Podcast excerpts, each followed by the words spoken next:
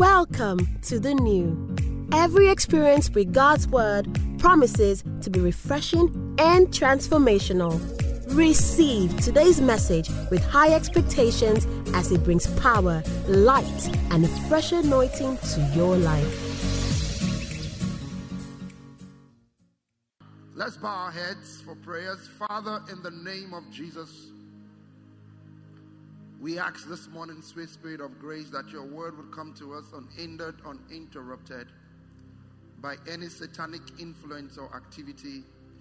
We pray that your power will be present to heal, present to save, and present to deliver. We give you honor and we give you praise for your mighty presence that is so tangible in this room. Spirit of God, move the way you want. Do what only you can do in our midst. Let there be healing, let there be deliverance, let there be illumination to the glory of your name alone, and let your name alone be praised, oh God. In Jesus' mighty name we pray. And the church says aloud, amen. Before we get into the word, I want us to pray in the spirit for 5 minutes. Every single person, I want you to shut your eyes and I want us to begin to pray in the Holy Ghost. If you're here this morning and you can't pray in the Spirit, if you're not filled with the Spirit, the evidence of praying in tongues, I'd like you to go to the back. Just walk to the back and there will be one or two pastors at the back right there who can minister to you. All right? Just two pastors should go to the back. Just two. All right? If you don't pray in the Spirit. But every other person, if you pray in the Spirit, lift your voices higher and let's pray in the Spirit. Everyone. Mandre pa kafara de seva lagabahaya.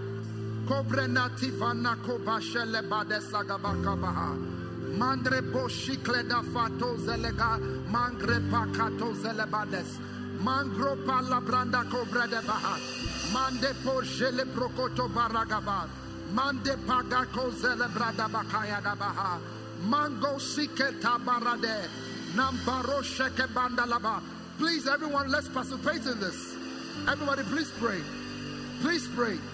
Mekozile maha mandika banra do ferra mahagas mandele protoko fele bangra kashala bakope menom puvele grapandes abaro shele brokotoles alemondo kopreka farra bandega emontu shele patoko paraga amekozele bondele paraga elamango grobande bandehe. For we know that all things works together for good, all things. And when we pray in the Spirit itself searches deep things, yea, the deep things of God. And as we pray, what eyes has not seen, what ears has not heard, neither has he entered into the hearts of any man. We begin to bed it in the place of prayer. Ameroko zemano shafaragaba emarageto zelebragato ramaha emoroko varabate lebroko zabaha eberako baneko sebeledis amarabako sebranahaya. 2 more minutes. 2 more minutes. If you don't pray in the Spirit, the evidence of praying in tongues, you can go to the back. And someone is going to speak to you.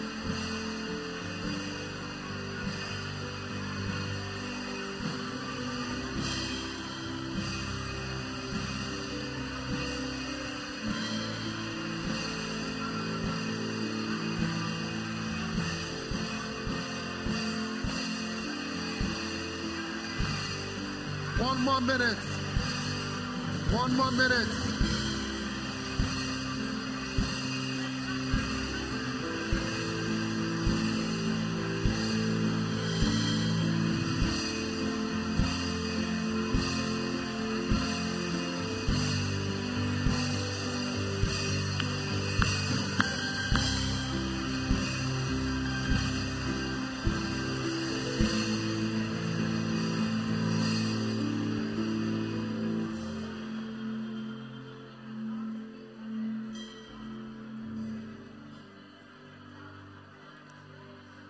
I want to hear you pray in the Spirit, everyone. Keep praying.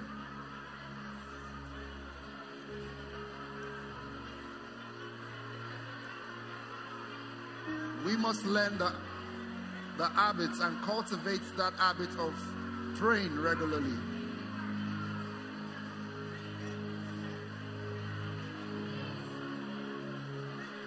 Hallelujah. Oh Lord, my God,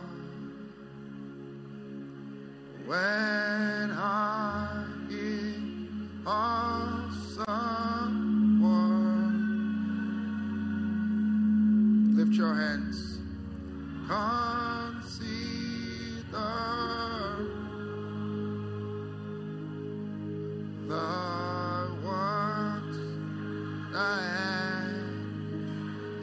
the I see the stars, I see the I hear the rolling. Thy path through all.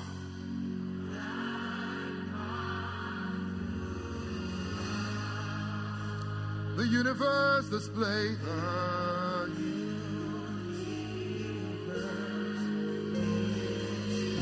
One more time. Oh Lord, my God. Oh Lord, my God. Oh Lord, my God. When I in awesome wonder.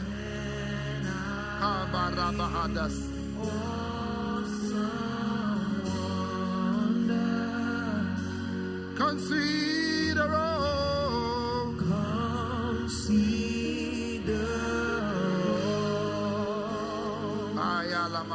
the works thy hands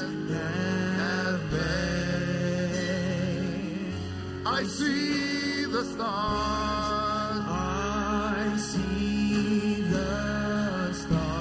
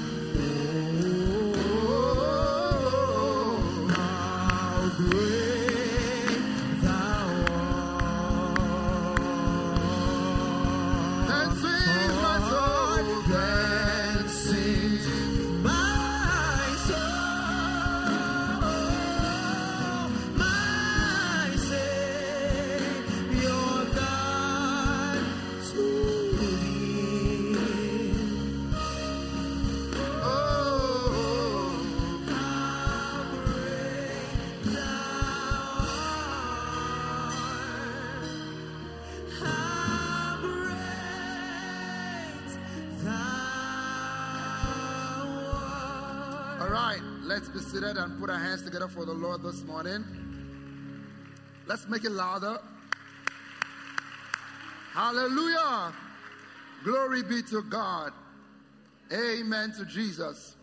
All right, last week Sunday we started out a powerful series, and we started talking about knowing who you are in Christ, and we started to teach about the Goshen experience. And I talked about the fact that the Goshen experience, while it is true that Goshen, you know, speaks about the favor of God, the power of God, the hand of God upon your life, I said that without you understanding who you are in Christ, you know, you would be declaring those things, you would be seeing that God can do it, but you would not truly believe that He can do it for you. And so we laid a foundation about the concept of Goshen being light, and that light is Christ. And as long as I'm in Christ, then I experience Goshen. And we started talking about the fact that you have been redeemed and you have been bought with a price. The price of the precious Son of the blood, Jesus. This morning, we are going to continue that series. And we're going to be talking about today what we have titled A Royal Priesthood. A Royal Priesthood. Say it very loud that I am a royal priesthood. All right, ask your neighbor, did you come to church with your writing material? Do you have something to jot with? Are you here with your Bible? All right, ask your neighbor, say, neighbor, all right, show me your Bible. Show me what you came to church with. Amen. Hallelujah. All right, let's go into our text this morning. Our text is taken from the book of 1 Peter chapter 2 and verse 9. 1 Peter chapter 2 and verse 9. How many of you, listen, let's try something. When you were in your Bible, Sunday school, if you did Sunday school and you were truthfully a Sunday school student, did you learn how to read all the names, all the books of the Bible? All the books of the Bible. How many of you remember it? All right, let's catch people now that have decided to be a bad child since they were small. Let's catch them now. I think there's a song formation to it. Genesis, Exodus. All right, hold on. Hold on. I will watch people's mouths. All right. No, you can't be writing now. Everybody lift your heads up. People don't they write. No. You can't write. Lift your heads up. Lift up your heads, O ye gates. All right. Let's catch people now. You go see people, they tweet now. Okay. Your shoe is laced already. Don't worry. Just face me. Let's do it. 1, 2, ready, go. Genesis, Exodus, Leviticus, Numbers. You shall know me, Joshua, Judges, Ruth, Samuel, 1 Kings, 2 Kings, Pastor Tosin, Esther, Jeremiah, Esther, Roman, Song Solomon, Mr. Baby, Daya, Anna Cock. Wait, where are we? Hold on. Where are we exactly in this? Now. Somebody just say, all right, let's start the New Testament now. 1, 2, 3, go. Matthew, Mark, Luke, John. My wife doesn't look. Mr. I don't call yourself.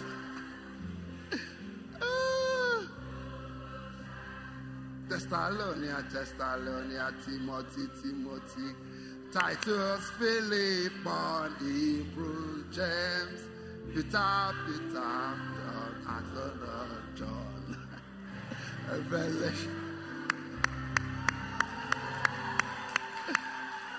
Amen. Somebody just say, where I go even start from now? Now wait for somebody just think, where I go start my own career? My church career, where do I start from now? Amen. All right.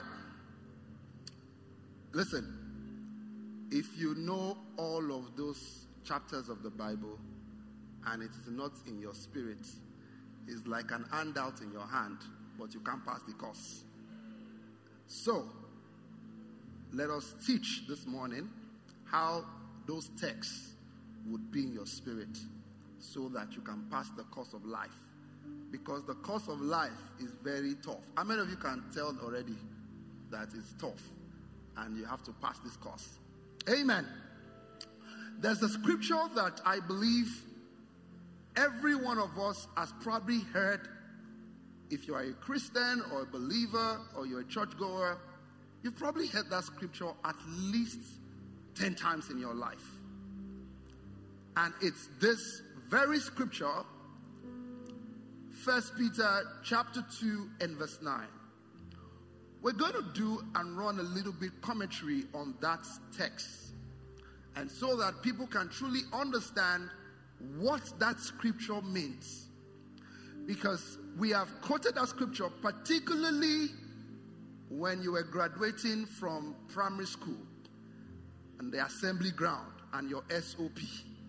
They will quote the scriptures for you and you recite it back. Yeah, a chosen generation, a royal priesthood, a holy nation, a peculiar people, da da da da da da da. And we sometimes do not know the true meaning of that scripture.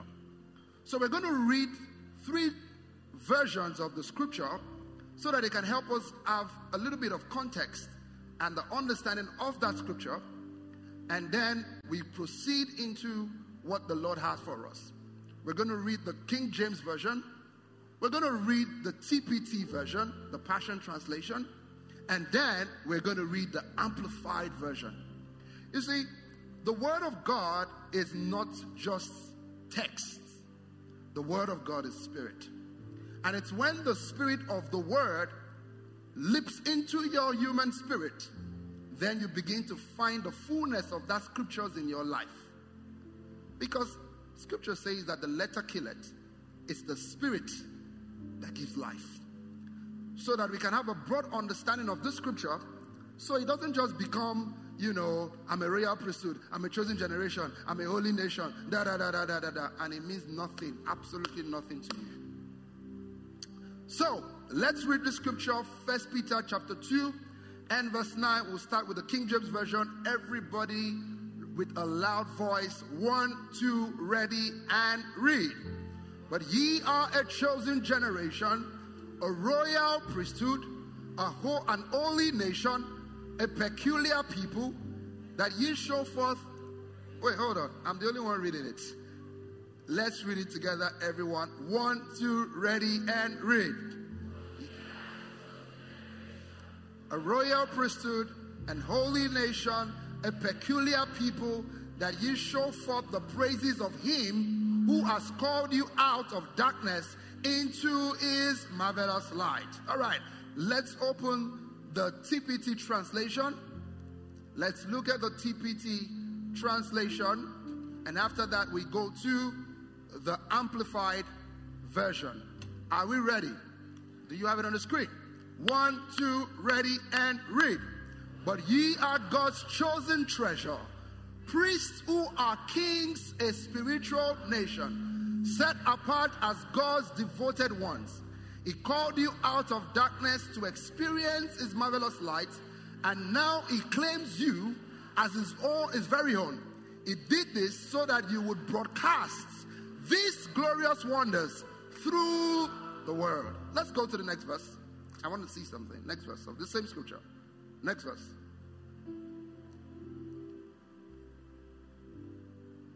All right, that's it. That's fine. Now, let's go to the Amplified Version.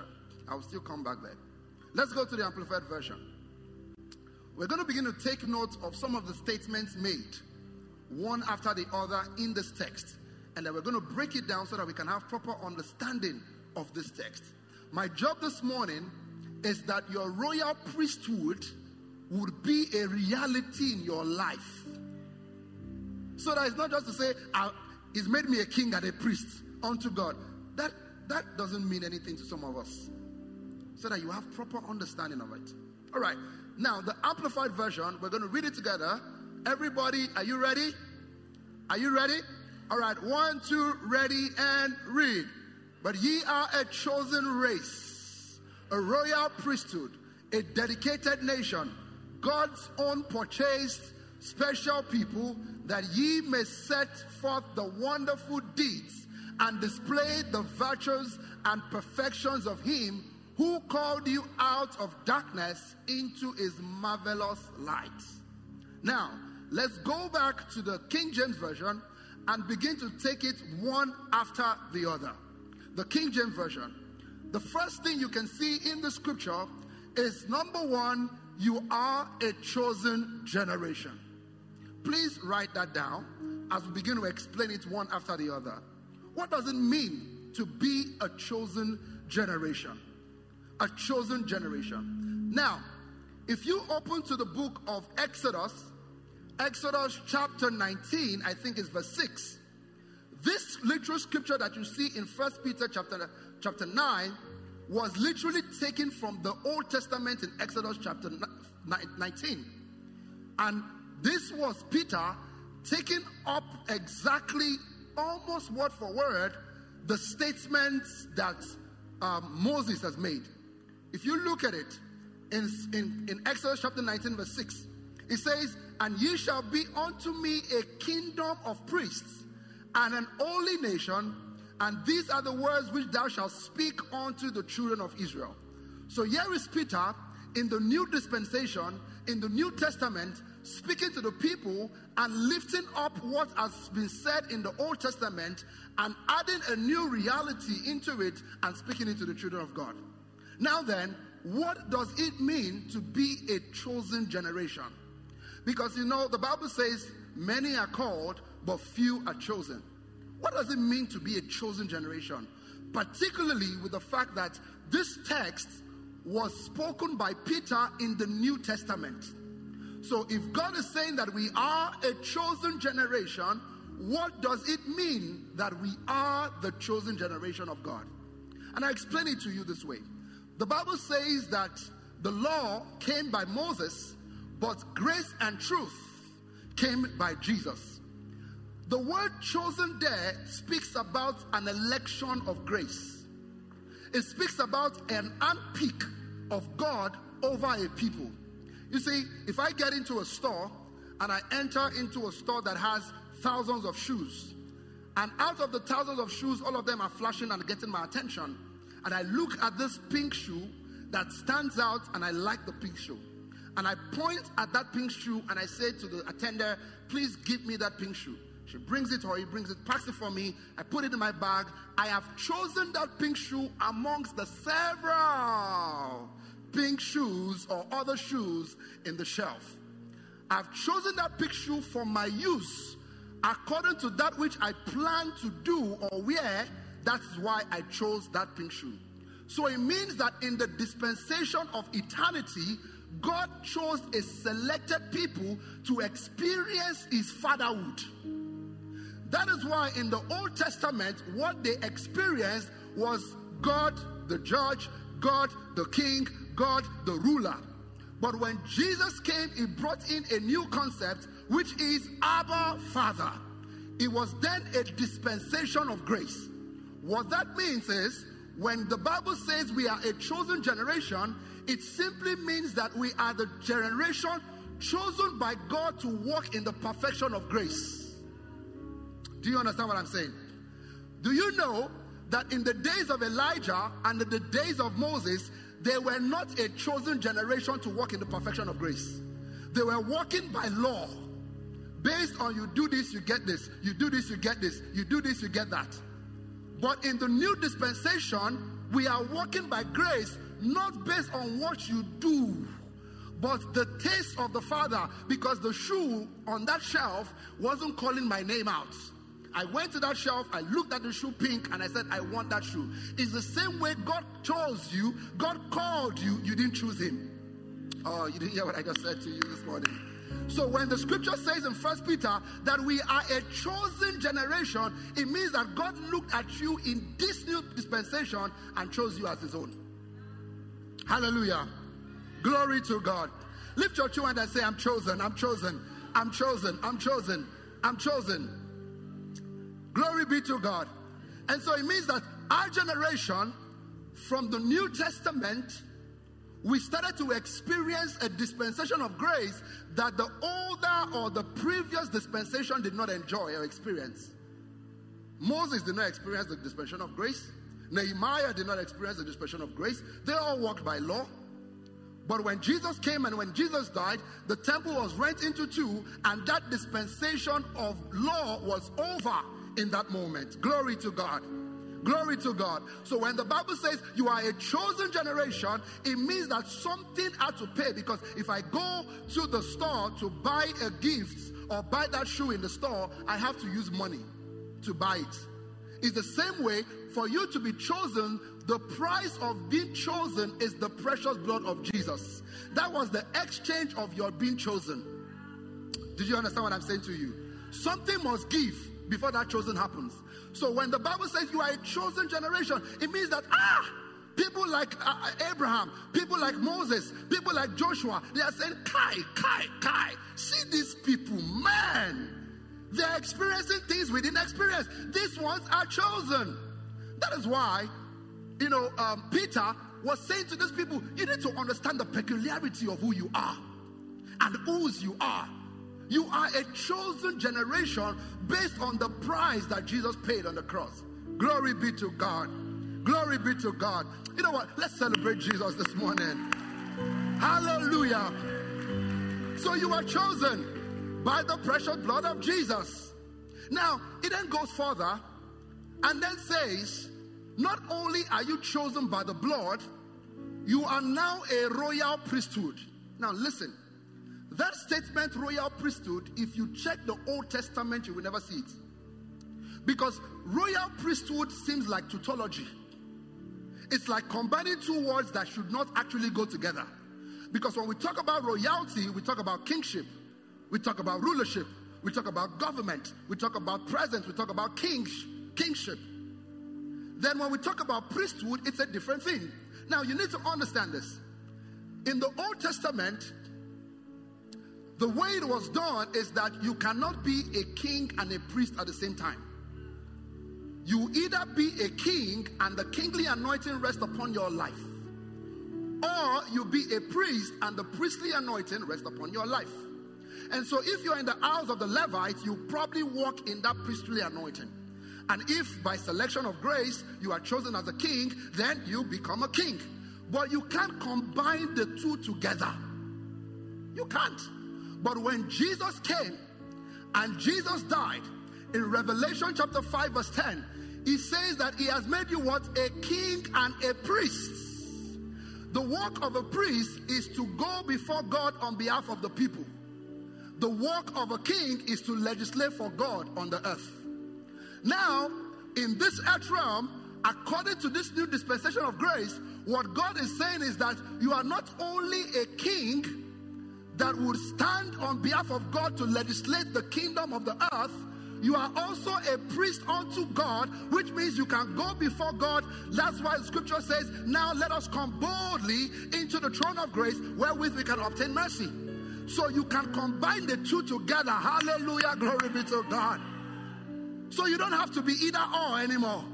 Someone says, oh, I'm just a career professional. I want to be a king in my career profession. But do you know that you can be a king in your career profession, and at the same time you are a priest? Glory be to God. A king sits on the throne. A priest bow their knees to the ground. Guess what? As Jesus died, the two roles collided together and you became that one. You are both seated as a king ruling the surface of the earth in any place that God has called you to be. At the same time, your knees is bent to the ground to receive instructions for rulership. Did you hear what I said? Because any king that rules against the wisdom of God will fail. So God is saying in this scripture, look at that scripture. Let's open it first, Revelation chapter 5 verse 10. It says, he has made us unto a God kings and priests, that we should reign on the earth. So the word reign there means to rule. So you cannot rule. Now remember this and never forget this. Your rulership is in your partnership between your kingship and your priesthood. Not one. You can't say, I just want to be a king and I don't want to be a priest. That's why it is your priesthood that powers your kingship. Are you hearing what I'm saying to you? If you have a weak priesthood, you would have a weak rulership. Because kings reign by wisdom. Are you hearing what I'm saying? Not only by power, by wisdom. So that is why you cannot take your personal devotions for play. You cannot take your spiritual time, your knowing God for yourself for play. Because if you have a weak priesthood, you would have a weak kingship. Now, go back to the scripture again, and let's run some more commentary to that. It says, now you are a royal priesthood. Do you see that when Peter was talking about this scripture, he was probably dazed by the by the generation that is speaking to. I think people like Peter, Moses and Abraham and Jeremiah, I think in heaven they'll just be like, what is this generation that you are so mindful of them? Why do you love them so much? Not only did you make them chosen, now they are both kings and priests at the same time. Glory to God. Then he took it another further. He says, you are an holy nation. Do you know what the meaning of a nation means? A holy nation, the word holy does not mean, listen, the word holy does not mean I don't touch any bad thing. While that is true, and that can pass for the word, the meaning of holiness, the word holy means to be set apart and set in standards, which means anything that is holy is right. Do you understand? Do you get what I said? Anything that is holy. That's why we say, God, you are holy. Not because God doesn't sin. Right? That's true. But because God is set aside. There's not like him. There's not compared to him. And everything he says on everything he does is true and right. That's the meaning of the word holiness. So the scripture then says that you are a holy nation. So it means that because you are the righteousness of God in Christ Jesus, you are holy. Do you hear what I said to you now? You are holy. It's right. You are right with God. Oh, glory to God. I'm right with God. You know, one of the myths of righteousness is that people say, oh, there's nobody that is righteous. Or my sin determines my righteousness or my unrighteousness. Your sin has nothing to do with your right standing with God. Your righteousness doesn't depreciate or appreciate. It's not forex. It's not stock markets. It is constant K with Jesus. Because your righteousness is a gift of salvation. You didn't earn it. You didn't have to do anything for it. The only thing that you did to earn that gift of salvation is that you believed in your heart and you confessed with your mouth. Glory to God. And as long as you believe in your heart and you confess with your mouth that Jesus is Lord, the parcel that you get, just like when first-timers come to your church and they give them a parcel when they say, I'm a first-timer. And we give you a parcel for coming to church, or we give you, like I said, our food stuff. Did we give food stuff in the church? I don't know. Let me go and turn to first timer too. But they give you a parcel because you became a first timer. It's the same way. The moment you say, I'm born again, all things are passed away, all things have become new. You believe in your heart that Jesus died on the cross and rose again, and you confess it in your mouth. A parcel is given to you called righteousness. It's a gift. You didn't earn it. You didn't pay for it. You didn't do anything for it. It's a gift of the welcome to God's family. Glory to God. And so this was Peter was saying that these people are not only just a chosen generation, they are a royal priesthood, they are now also a holy nation. He then went further to say they are a peculiar people. The word peculiar means difference. Stand out. Not like that. They are peculiar. You know, when we say people have a peculiar assignment, it means their assignment is different from every other person's own. So these people, their assignment is quite different from the old. Oh, glory to God. Their assignment is quite different. And because of the complexity and the importance of the assignment in bringing Jesus back to the earth, to the glorious church that they will meet, that is why they have to be chosen. That is why they have to be a royal priesthood. That is why they have to be a holy nation. Let me tell you something.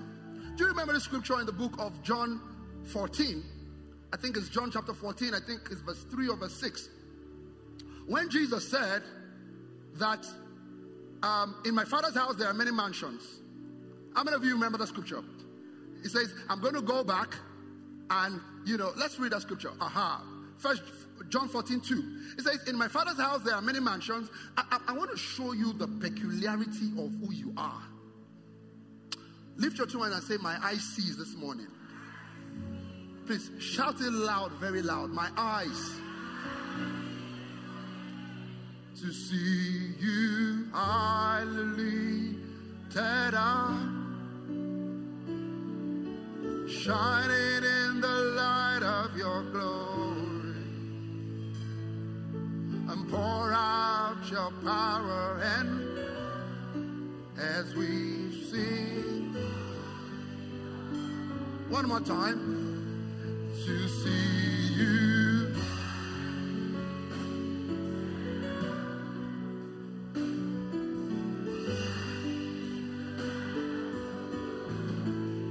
and pour out your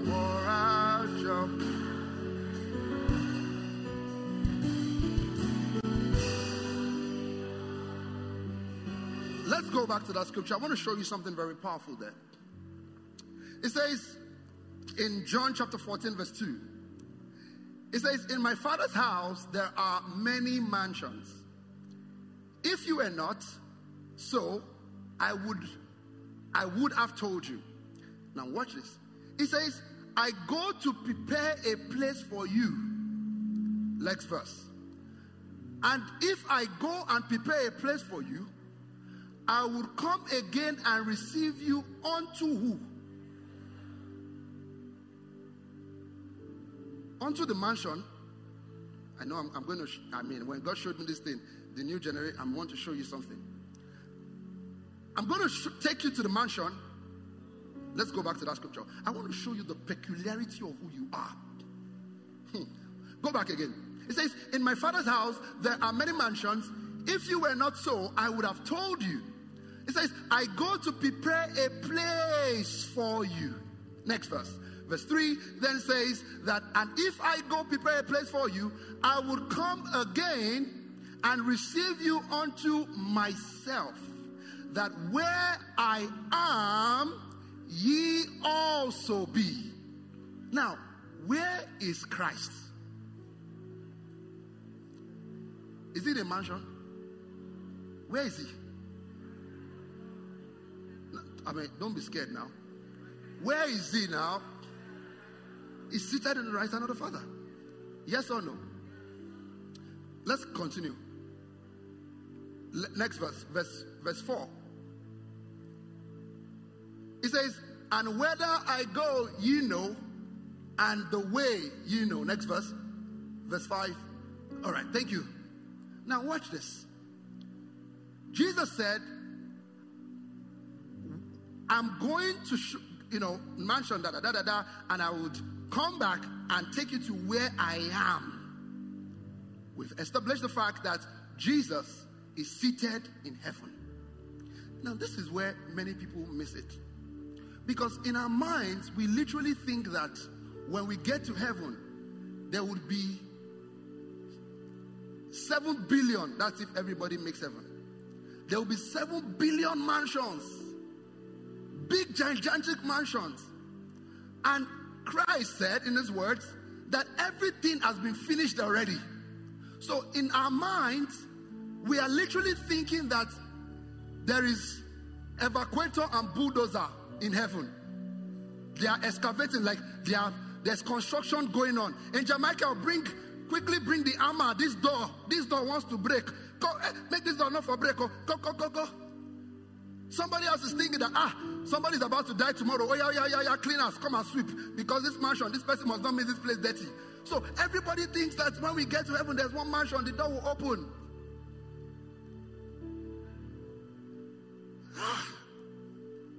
You know what Jesus said in his word? He says that ye are the temple of the Lord. You need to understand that when Jesus spoke, he was speaking a lot of times in parables. So he says, ye are the temple of the Lord.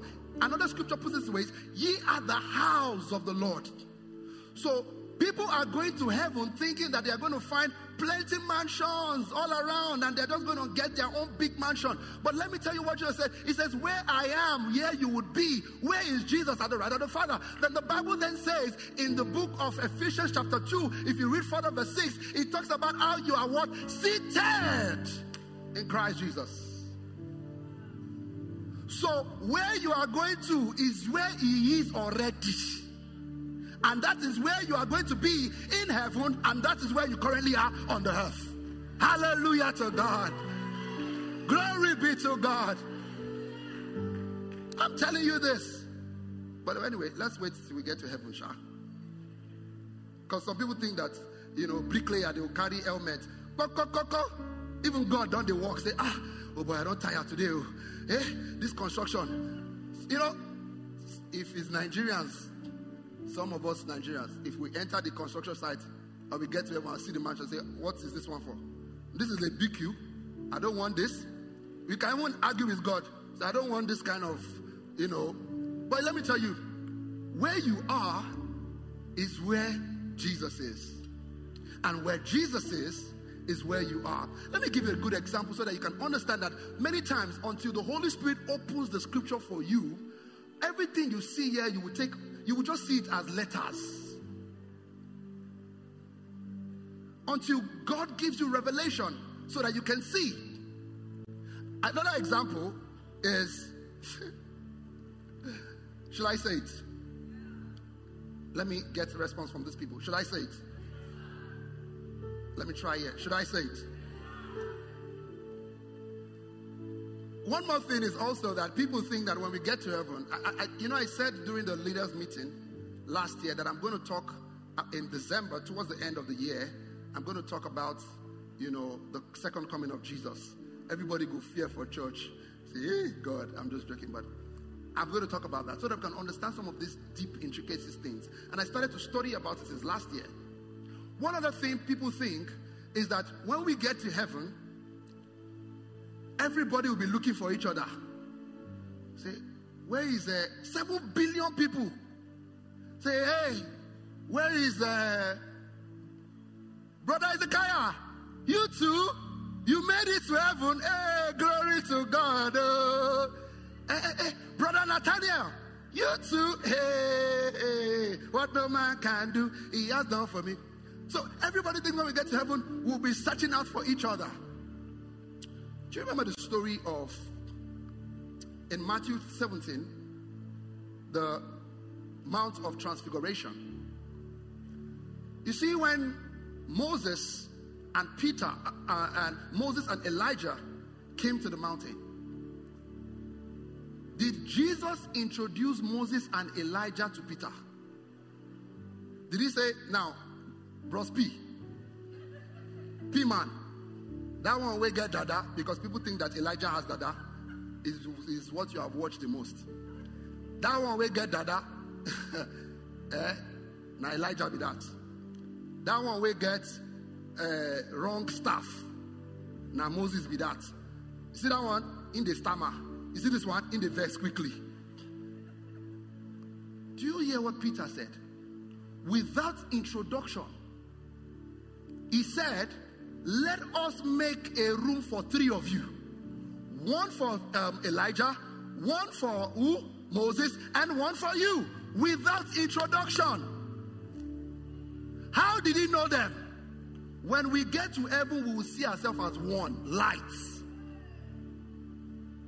I'm telling you, we are going to recognize ourselves because the concept, should I enter it? The concept of the body of Christ will really then be revealed to us. Because the body of Christ is one. The head cannot introduce himself to the leg because they are one. So when we get to heaven, we are going to be as one with the Father. That's what the Bible was saying. He that is joined with the Lord is one spirit with him. Let me continue. I've not started my sermon though.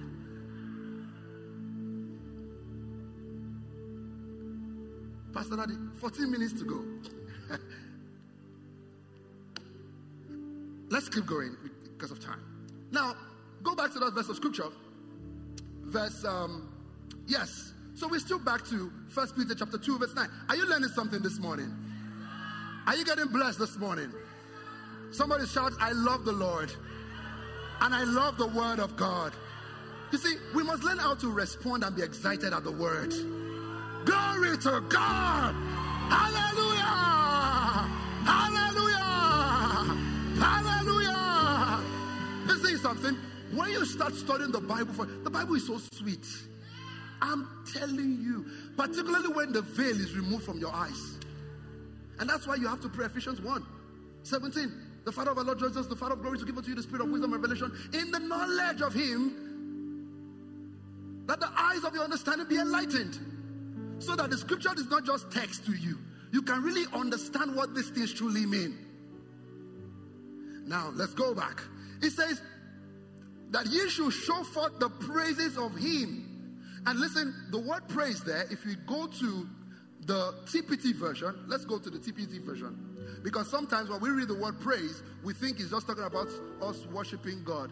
Just say, praising the Lord always. Look at what it says there. It says, yeah, a chosen generation, a chosen treasure of priests who are kings and a spiritual nation, set apart as God's devoted ones. He called you out of darkness to experience his marvelous light, and now to claim you as his very own. Now watch this.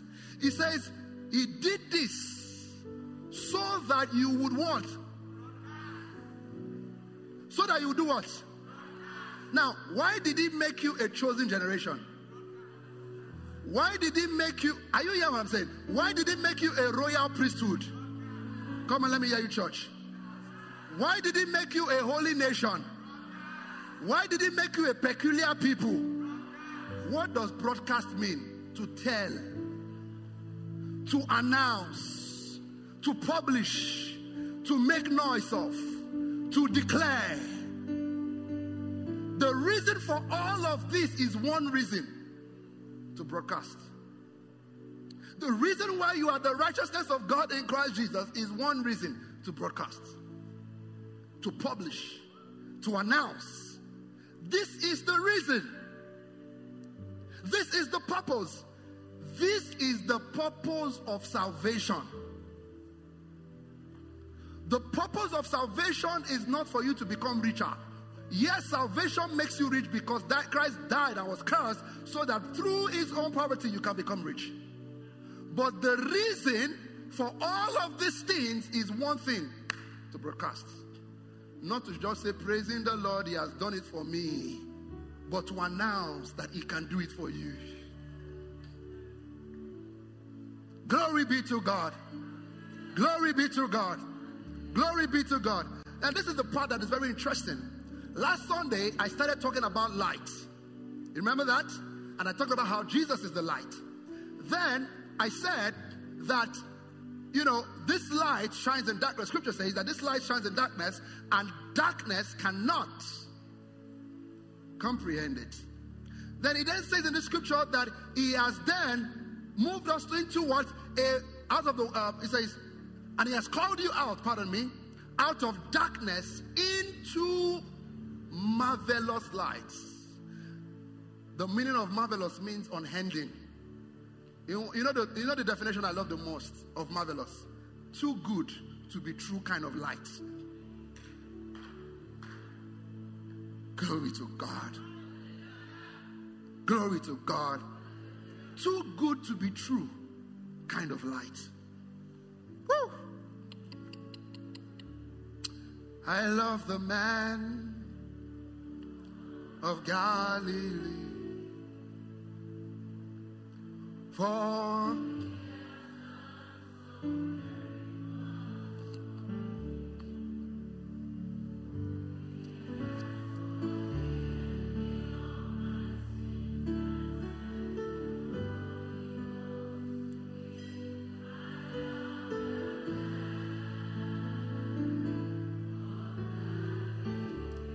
now then, what is righteousness?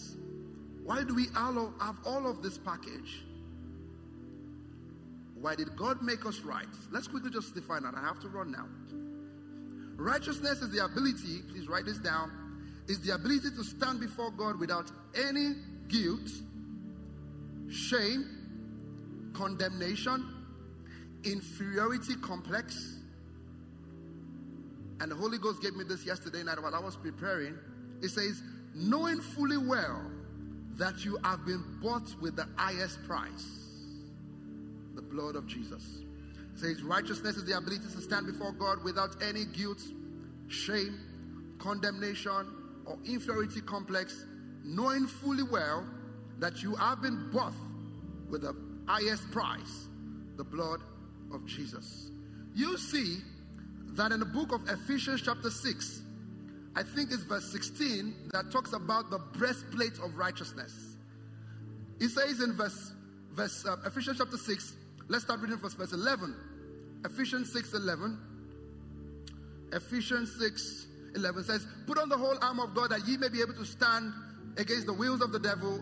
Next verse, verse 12, quickly, therefore take unto you the whole armor of God that ye may be able to withstand the evil days, and having done all to stand.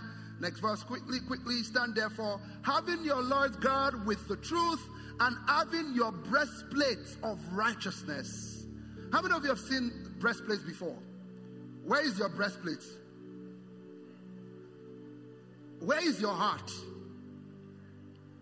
Where does the life proceed out from? So righteousness is the guard to the entrance of your life.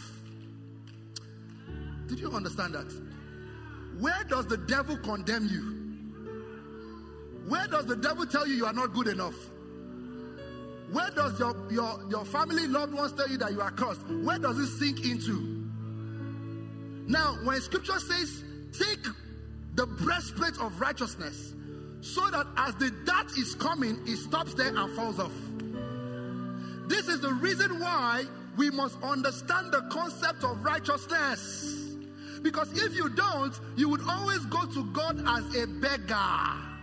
As that guy who came back to his father, the prodigal son, who said, you know what, I'm but one of the servants. Just make me. The father said, you servant, my friend, get him the fatted calf. Kill for this guy. Because once you have the breastplate of righteousness, there will be therefore now no condemnation to you. Because you know you are righteous. Because you know there is no condemnation to a righteous man. Because guess what? You know that God is not looking at what you've done to tell you what He's going to do for you. There is no guilt. That's why I love that song that says, no guilt in life. No fear in death. There's no guilt. No, you see, listen, the Lord is not holding any charge against you. You are discharged and acquitted. Glory be to God. Where the Spirit of the Lord is, there is what? Liberty. If the Son, in whom the Son has set free is what? Free indeed. And so when the devil brings and throws wrong ideas to your mind, when the devil says, you're not going to get that job, you didn't pray enough, you're not good enough, what is in your chest? The breastplate. When he comes in, he jackpada. Glory be to God. When the devil says, can't you see the lumps in your breast? Don't you think it's cancer? Don't you think so? When it's about to enter, where is it entering to? The breastplate. Can anything proceed into the heart of the Father? What then happens to it? Goes back. Why? Because you know you are a chosen generation, a royal priesthood. This is the concept. Because when we talk about the marvelous light we are talking about in Christianity is your new creation realities. That is your marvelous light. It's your new creation realities. Who you are in Christ, who you are in Him. Glory be to God. Glory be to God. Hallelujah. Say after me, I have the breastplate of righteousness. Say very loud, I'm righteous. I'm as righteous as Jesus is. Some people still don't want to say it because they think that they sinned yesterday and that reduced their righteousness. I'm as righteous as Jesus is. My righteousness is the same as Jesus' righteousness. I'm free. Hallelujah. Glory to God. So let us quickly talk about how to experience this marvelous light and the righteousness that you are in. And some of the things you need to understand, I'm going to just read them to you quickly. Number one, you need to remember and understand that you have been redeemed. Revelation chapter 5 and verse 9. You have been redeemed. For you to be a chosen generation, for you to be a royal priesthood, for you to be a peculiar people, a holy nation, you have been redeemed. It says in Revelation chapter 5 verse 9, it says, and then sung with a new song saying, thou art worthy to take the book and to open the seal thereof. For thou wast slain and hast redeemed us unto God by the blood out of every kindred and tongues and people and nation. Lift your two hands and say, I am redeemed by the blood of Jesus. Another scripture for you there is 1 Peter chapter 1 and verse 18 to 19. 1 Peter chapter 1 and verse 18 to 19. Let's go to the next thing. Number two, you are a new creation. You are a new creation. 2 Corinthians chapter 5 and verse 17. 2 Corinthians chapter 5 and verse 17. I'm a new creation. Therefore, if any man be in Christ, is a new creation. Behold, all things are passed away. All things. Does that include sickness? Does that include poverty? Does that include generational curses? Does that include past failures? Glory to God. All things are passed away. Does that include your own mistakes? The one you committed yourself. The one they told you not to do, but your Ashangri made you do. Guess what? It's still old things. And if any man be in Christ, you are a new slate.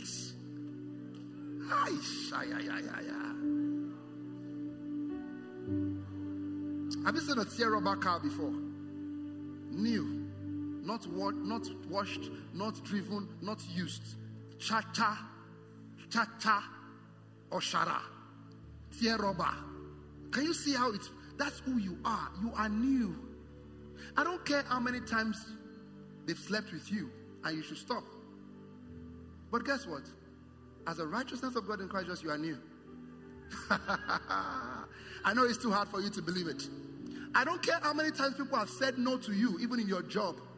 As a career professional, you've tried businesses, you are believing for a promotion, the KPI is set, and still they didn't promote you. Guess what? You are new.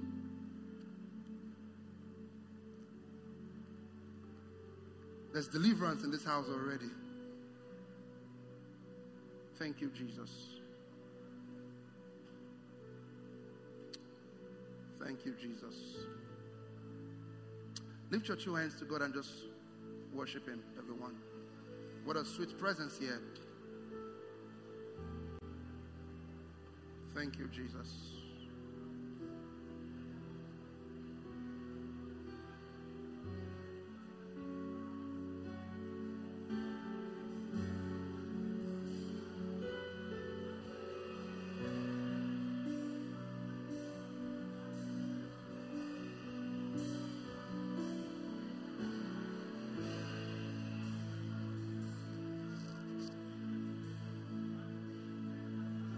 Hallelujah.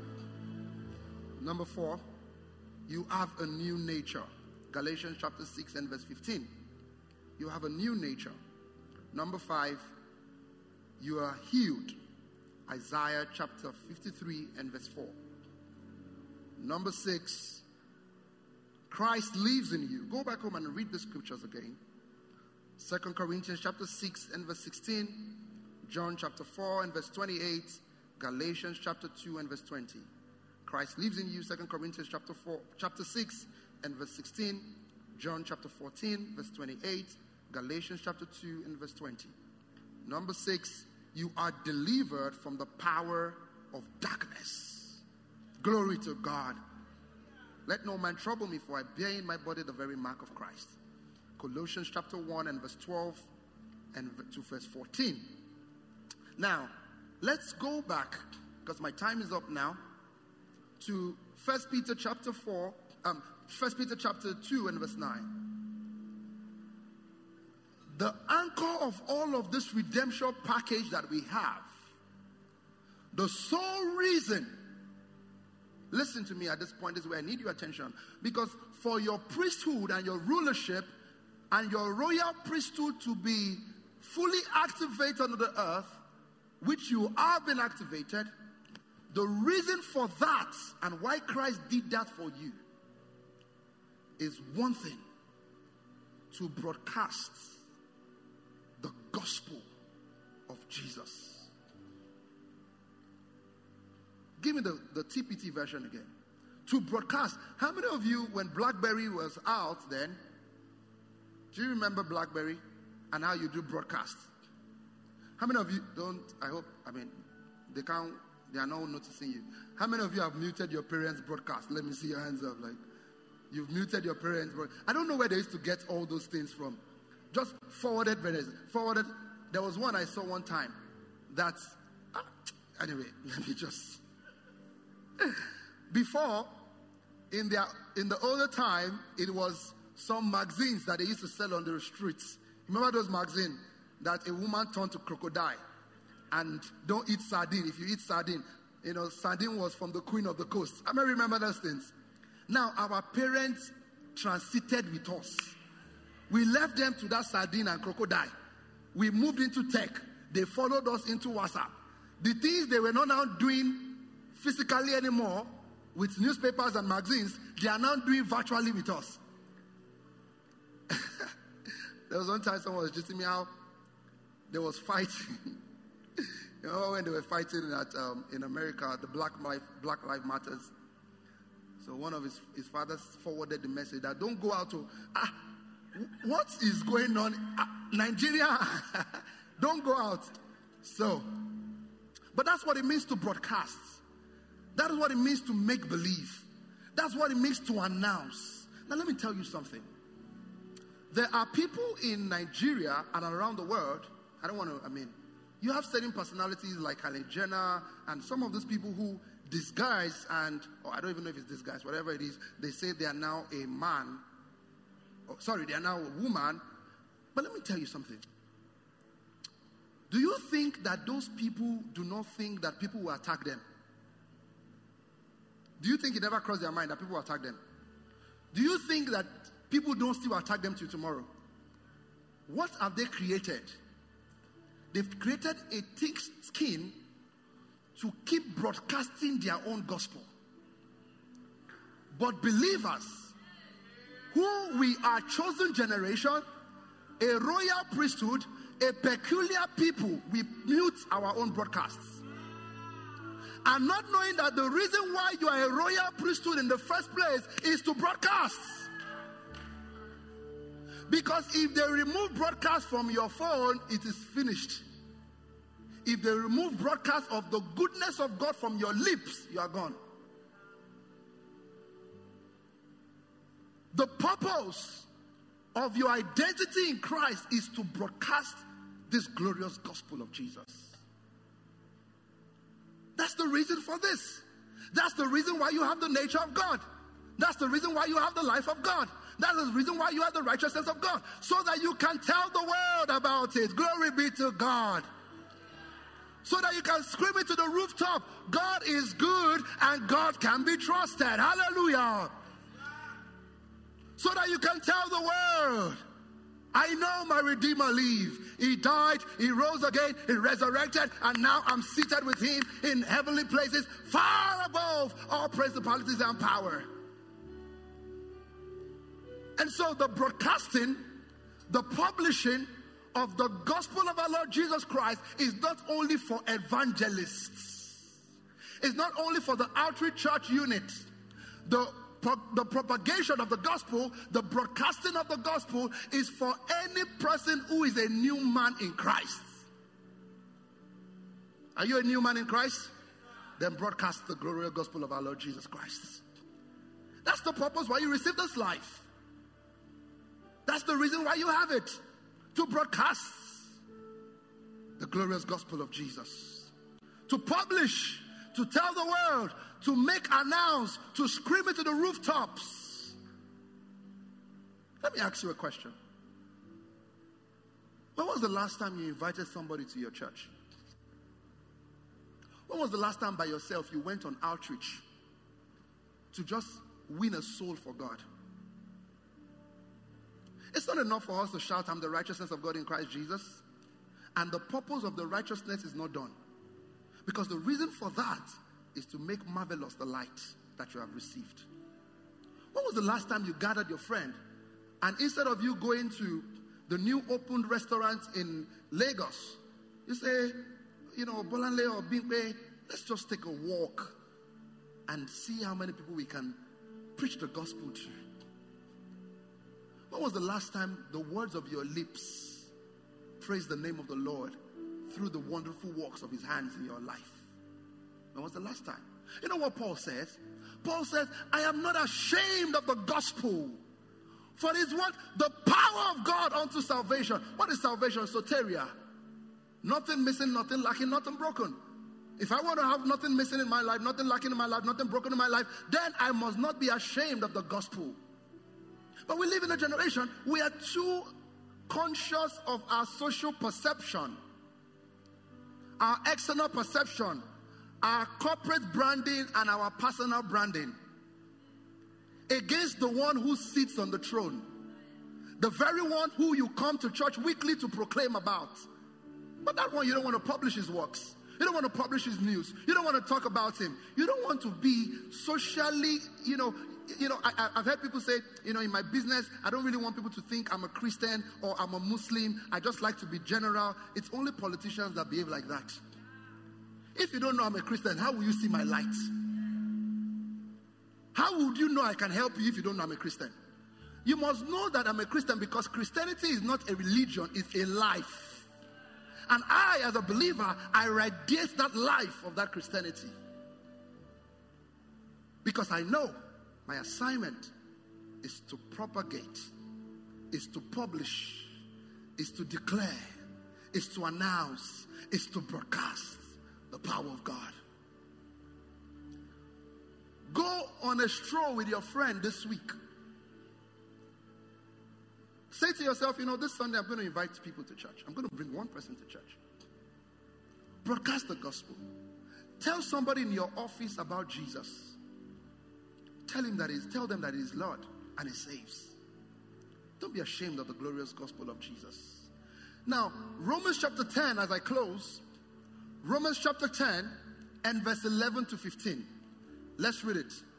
Romans 10 and verse 11 to 15. I want to broadcast the glorious gospel of Jesus. I want to partner with the work of God. It says, for the scripture said, whosoever believeth on him shall not be ashamed. Many times when we read that scripture, we see it as only a part that says, if I believe on him, I will not be ashamed in my life. All things will work well for me. But what is also saying right here is that once you believe on him, don't be ashamed of him. Tell the world about him. Talk about your God on your social media. Amen. Listen to me. They canceled Jesus. Let them cancel you. It's okay. But don't you think that the people who does these extreme things, don't you think that they know? People who are running for presidency now, don't you think that they know that people are going to abuse them? But you, because somebody tweets back and say you don't know what you are saying, you go back in. Broadcast the gospel. The same way our fathers and mothers, to the point, see, we must be so aggressive about the gospel to the point that people might sometimes have to mute you. Let me tell you, when they mute you, it's a sign that you've entered something. It's a sign you have penetrated their heart. I'm telling you the truth. Let them get tired. Say, Jesus girl, it's okay. I'm not Satan's girl. I'm not ashamed of the glorious gospel of Christ. It is the power of God unto salvation. Hallelujah. Stop being ashamed. WhatsApp stories, use it for God. Instagram posts, use it for God. Go on a date with Jesus. Not I want to just go and hit Burger Kings because they've opened branches in Lagos. Take two people and go on burger walks for Jesus. Take your nations as a zone, your tribe, as a tribe members, gather together, 4 of you, 5 of you, take a walk. There is ICM down the corner. After service today, take a walk to ICM. 5 of you, say, that my church is just down the road. Would you come next week Sunday? Propagate the gospel. Publish the gospel. Be committed to the gospel of Jesus. This is the reason why you have salvation. Next verse of this verse 12 then says, verse 12, it says, for there is therefore, there is no difference between the Jews and the Greek, for the same Lord over all is rich unto all that call upon him. Next verse. Watch this. It then says, For whosoever shall call upon the name of the Lord shall be saved. Next verse. He says this. How then shall they call on him in whom they have not believed? How shall they believe in whom they have not heard? How shall they hear without a broadcaster? How? Angels don't preach gospel. I hope you know. They don't come down from heaven to preach. They need man. God never comes down to start saying, "Bagum, bagum, if you don't give your life to Christ, you will go to hell next tomorrow." And we don't preach condemnation. Amen? We preach that God has redeemed you by the precious blood of Jesus. But there needs to be a preacher. From today, declare very loud, I'm a preacher of the gospel of Jesus. The new generation must understand that the preacher is not this guy standing on the pulpit. The preacher is you. I'm a preacher. Put it on social media, everywhere today. Look for somebody in your neighborhood. Say, I'm a preacher. I'm a preacher. I say, which kind of preacher? I'm not a preacher of war. I'm a preacher of peace. Glory to God. Hallelujah. Hallelujah. Glory to God. Rise on your feet this morning and declare, amen, amen, amen, amen. Amen, amen, amen. Amen. Jump up, jump up, jump up, jump up, jump up. Hallelujah. Hallelujah. Hallelujah. Hallelujah. Hallelujah. All right. Let's take this confession together. Everyone, 1, 2, ready, read.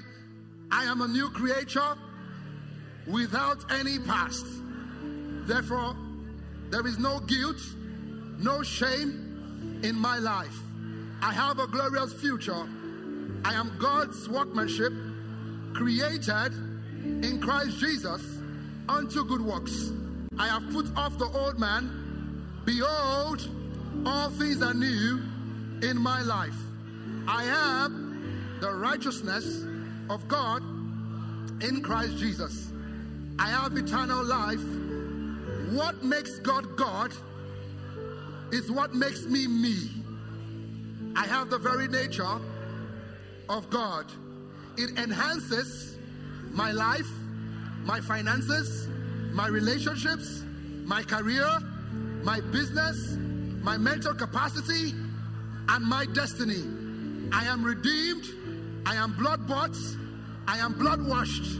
I know who I am. And because of this, I broadcast, I announce, I scream about the wonderful works of our Lord Jesus. I'm a preacher of the gospel. I'm not ashamed of the gospel because I'm a believer. Hallelujah. Put your hands together for the Lord this morning.